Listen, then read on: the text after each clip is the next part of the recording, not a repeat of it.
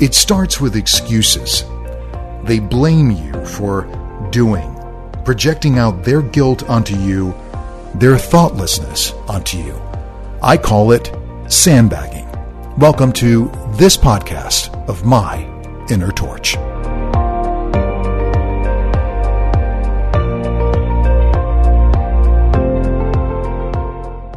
Well, it's New Year's Eve if you're listening to this on December 31st when it has been uploaded. Of course, new podcasts uploaded every single Friday at 10 a.m. And thank you for your listenership over the year. You've made this podcast a growing and successful one. And if anything, I certainly hope that it's provided you with some understanding and it's given you some solace to know that you are not alone, that you do matter, you do have self-worth, and you should not allow the borderline or the narc or anybody with cluster B to abuse you.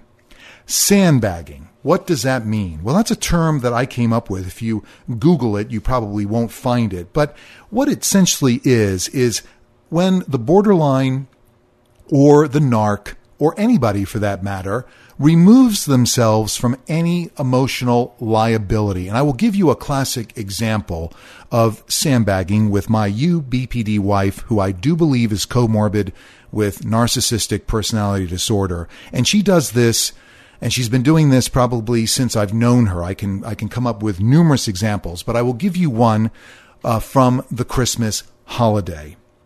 So we decided, well, I guess she decided back in October before Christmas that we weren't really going to do any gifts for each other, that this was just going to be a Christmas where we enjoyed family and friends, and we really weren't going to buy gifts for each other, meaning my wife wasn't going to get me gifts and I wasn't going to get her gifts, okay?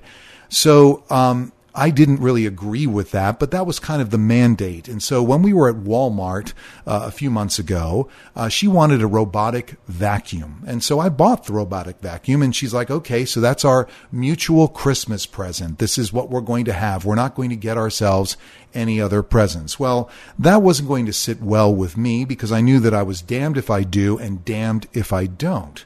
So I did buy Christmas presents for my wife. Now, some people out there who do have BPD and who do listen to this podcast are going to say that I was setting my wife up, but I was not setting my wife up. I was being true to myself. I knew that if I didn't buy any presents, that I was going to give my wife a platform to criticize me, that I bought her a vacuum. Oh, here we go again. He bought me some household item, and then she would actually verbally abuse me, devalue me, detach from me, split on me, etc., etc., etc., what borderlines and narcs and other people with cluster B do. So I did buy some presents, and I think my wife is aware that I bought some presents. And here comes the sandbagging, which she usually does. So numerous times I've had to hear that she hasn't had time to go out and buy any presents. In fact, it was interesting. My wife works in the education field, and she's exposed to COVID, like a lot of other people are who are first responders and frontliners. And so she was on a self-imposed quarantine, so to speak. And we were out picking up our daughter from work one evening last week, and she started with the excuses. Normally I would be out shopping and buying gifts and doing things. Mind you, this is coming from a person who usually shops for Christmas presents throughout the year. Okay. So there's really the excuse again is not very valid because normally what she does is that she will amass gifts. Now, mind you, she has purchased gifts for everybody in the family, numerous gifts. And she has gone out of her way to prepare, baked goods and other things for her coworkers. So again, she is embodying the spirit of giving, which is cloaked under the narc aspect of her that, look at me, how wonderful I am. I'm thinking of everybody. Please, acknowledge me, so to speak. But when it comes to me, and I'm not painting myself as a victim here, there's thoughtlessness. She's already told us or told me, and she's made that very clear to everybody in the family, that we're not going to buy each other gifts. We're not going to celebrate the holiday. And one of our daughters said, well, why don't you do something special for Dad? And that met with no response. And in fact, my wife is already angry at the fact that I have gifts for her because it makes it difficult for her to, I guess, accept it, number one. And number two, it kind of plays against her opportunity to devalue me, to show what a horrible person I am. So that's an example of sandbagging. Another example that I can give you that's perhaps a little bit more blatant was our past anniversary. I went ahead. Our wedding anniversary was in October, and I did prepare a meal. I did get her a card, and I, made some effort. And her response was, I'm really sorry. I've been very busy. I have not been able, I was not able to get you a card. Now, mind you, I've heard this numerous times in our past 20-year marriage. I'm sorry. I did not get you a card for Valentine's Day or whatever. I'm sorry because I was busy. I didn't do anything for you. And in this case of our anniversary that was there, she was actually at a store that had cards on the day of our anniversary. She knew it was our anniversary and she did nothing. Now that's her prerogative. That's her choice. And some of you may say, myinnertorch@gmail.com. You knew that was coming. I welcome your thoughts and I welcome your perspective on this. Some may say that I'm painting myself as a victim here. I'm not painting myself as a victim. I'm stating fact. I did a podcast, To Thine Own Self Be True. If you have an opportunity, please listen to that. I did that last year. I'm being true to myself. I'm being true to my own nature. I'm not playing my wife's game. I'm not playing my wife's game for Christmas, where she can sit and tell everybody that she was on quarantine and this is why she didn't get me any gifts. It's not about the gifts. And I want to make that very, very clear to you. I'm not sitting here saying, well, if I got her a gift, there has to be reciprocity here. She has to get me a gift. That's not what I'm talking about here. What I'm talking about is the sandbagging, making an excuse about it, making it seem like, well, I didn't have time. She had plenty of time. She had all year. She had all year to think about our anniversary. She had all year to think about Christmas. So the excuse doesn't wash true. I really wish that she would be true to herself and say, I just don't care. And that's the bottom line. There's no thoughtfulness here. I don't rank in her life.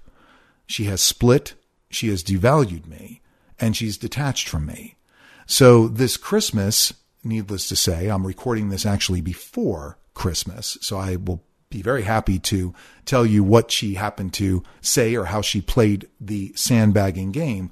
But I'm very confident that as we are opening presents on Christmas, that she will repeat that to our family to absolve herself of perhaps the guilt that she may feel, if she does feel guilt, and basically tell people, look, I just didn't have time. And if she doesn't do it that way, she can also vilify me by saying we had an arrangement. We were just going to buy this vacuum cleaner, this robot vacuum cleaner, and that was our mutual present.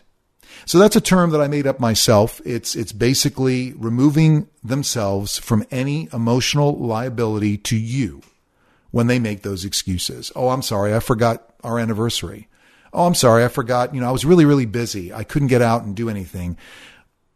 Borderlines and narcs, when they're in the love bombing phase, will remember your anniversary. They will remember the minutia of your life. They will bake you a cake just because you like it, because you want it. They will bake you cupcakes. They will go and do somersaults for you if you like somebody doing somersaults. So it doesn't wash. Where do they drop that feeling? When they split, when they devalue, when they detach, when they just simply don't care anymore. But they choose, in this case, my wife chooses to remain in the household. She's not threatening to leave, but she will continue to make excuses. She will continue to sandbag. She will continue to project that guilt and make it my problem. I will be doing an upcoming podcast on the narcissist's prayer. If you get an opportunity, Google that and look at it, because it kind of falls into this realm, the sandbagging. So if I did something and it hurt you, then you deserved it. And if I actually told my wife, hey, you know what? That's kind of hurtful. You know, I would really appreciate if you'd be thoughtful. It's not the gift. It's the thought that counts. She wouldn't understand that. There would be a fight. So what my wife does, and she does it very well, is when we get close to certain occasions, or even on the day of the occasion, she's always ready with an excuse. Always ready with an excuse. I was busy. I was under a COVID quarantine. Mind you, we have Amazon. I didn't know what to get you. You have everything. So that gives her basically a free pass to be thoughtless. And that's the crux of it. As I said, it's not the material aspect of it. I'm not sitting here saying, I want a gift. She needs to give me a gift. Just a thought. Just the fact that she thought of me is what I'm talking about. I'm not talking about something material. That means nothing to me. It's the thought. It's the gesture. It's the letting me know that maybe she was thoughtful. She's out today dropping our daughter off. It's the day before Christmas, the 23rd of December, the date of this recording. And I can assure you that she will go to the grocery store because she has to, but she won't take a moment. She won't think, maybe what could I do? She will basically hide behind that excuse. myinnertorch@gmail.com. When you're listening to this, this is New Year's Eve, 2021. What a year it's been. And thank you for joining me on this journey. I wish you all the best, because if you're listening to this podcast, you have questions, you're hurting, you're confused. I don't know what it is, but you're drawn to this because you are seeking knowledge. And as I've told you in previous podcasts, knowledge is power. Equip yourself with the power to understand. I have, and I will tell you that it gives me comfort. It gives me absolution. It gives me permission to look at the relationship from a different lens. The lens of knowing that it's not me, it's the situation. Sound familiar? Listen to that podcast. It's not you. It's the situation you find yourself in, the situation you choose to remain in. Because when it comes down to it, it is a choice. I choose at present to remain in this marriage. You choose to remain in the relationship that you have. Or if you're suffering from having left the relationship and you're pining for that person because perhaps you've seen on their social media that they're having a ball, that they've met somebody else, they've moved on. How could they do that to you? Be happy that they did. You will be better off in the long run. Time does heal all wounds. Thank you again for your listenership in 21. I'm excited for going forward into 22. I've got a lot of fun. Well, not fun, but I got a lot of things planned for the direction of this podcast and the direction of perhaps me serving as a resource to you, because we're all victims in this. myinnertorch@gmail.com. Be well, and in whatever you do, be good. Happy New Year to you. We'll see you next Friday at 10 a.m. Eastern Standard Time when a new podcast and a new beginning starts. Take care. Be well, and in whatever you do, be good. This has been My Inner Torch.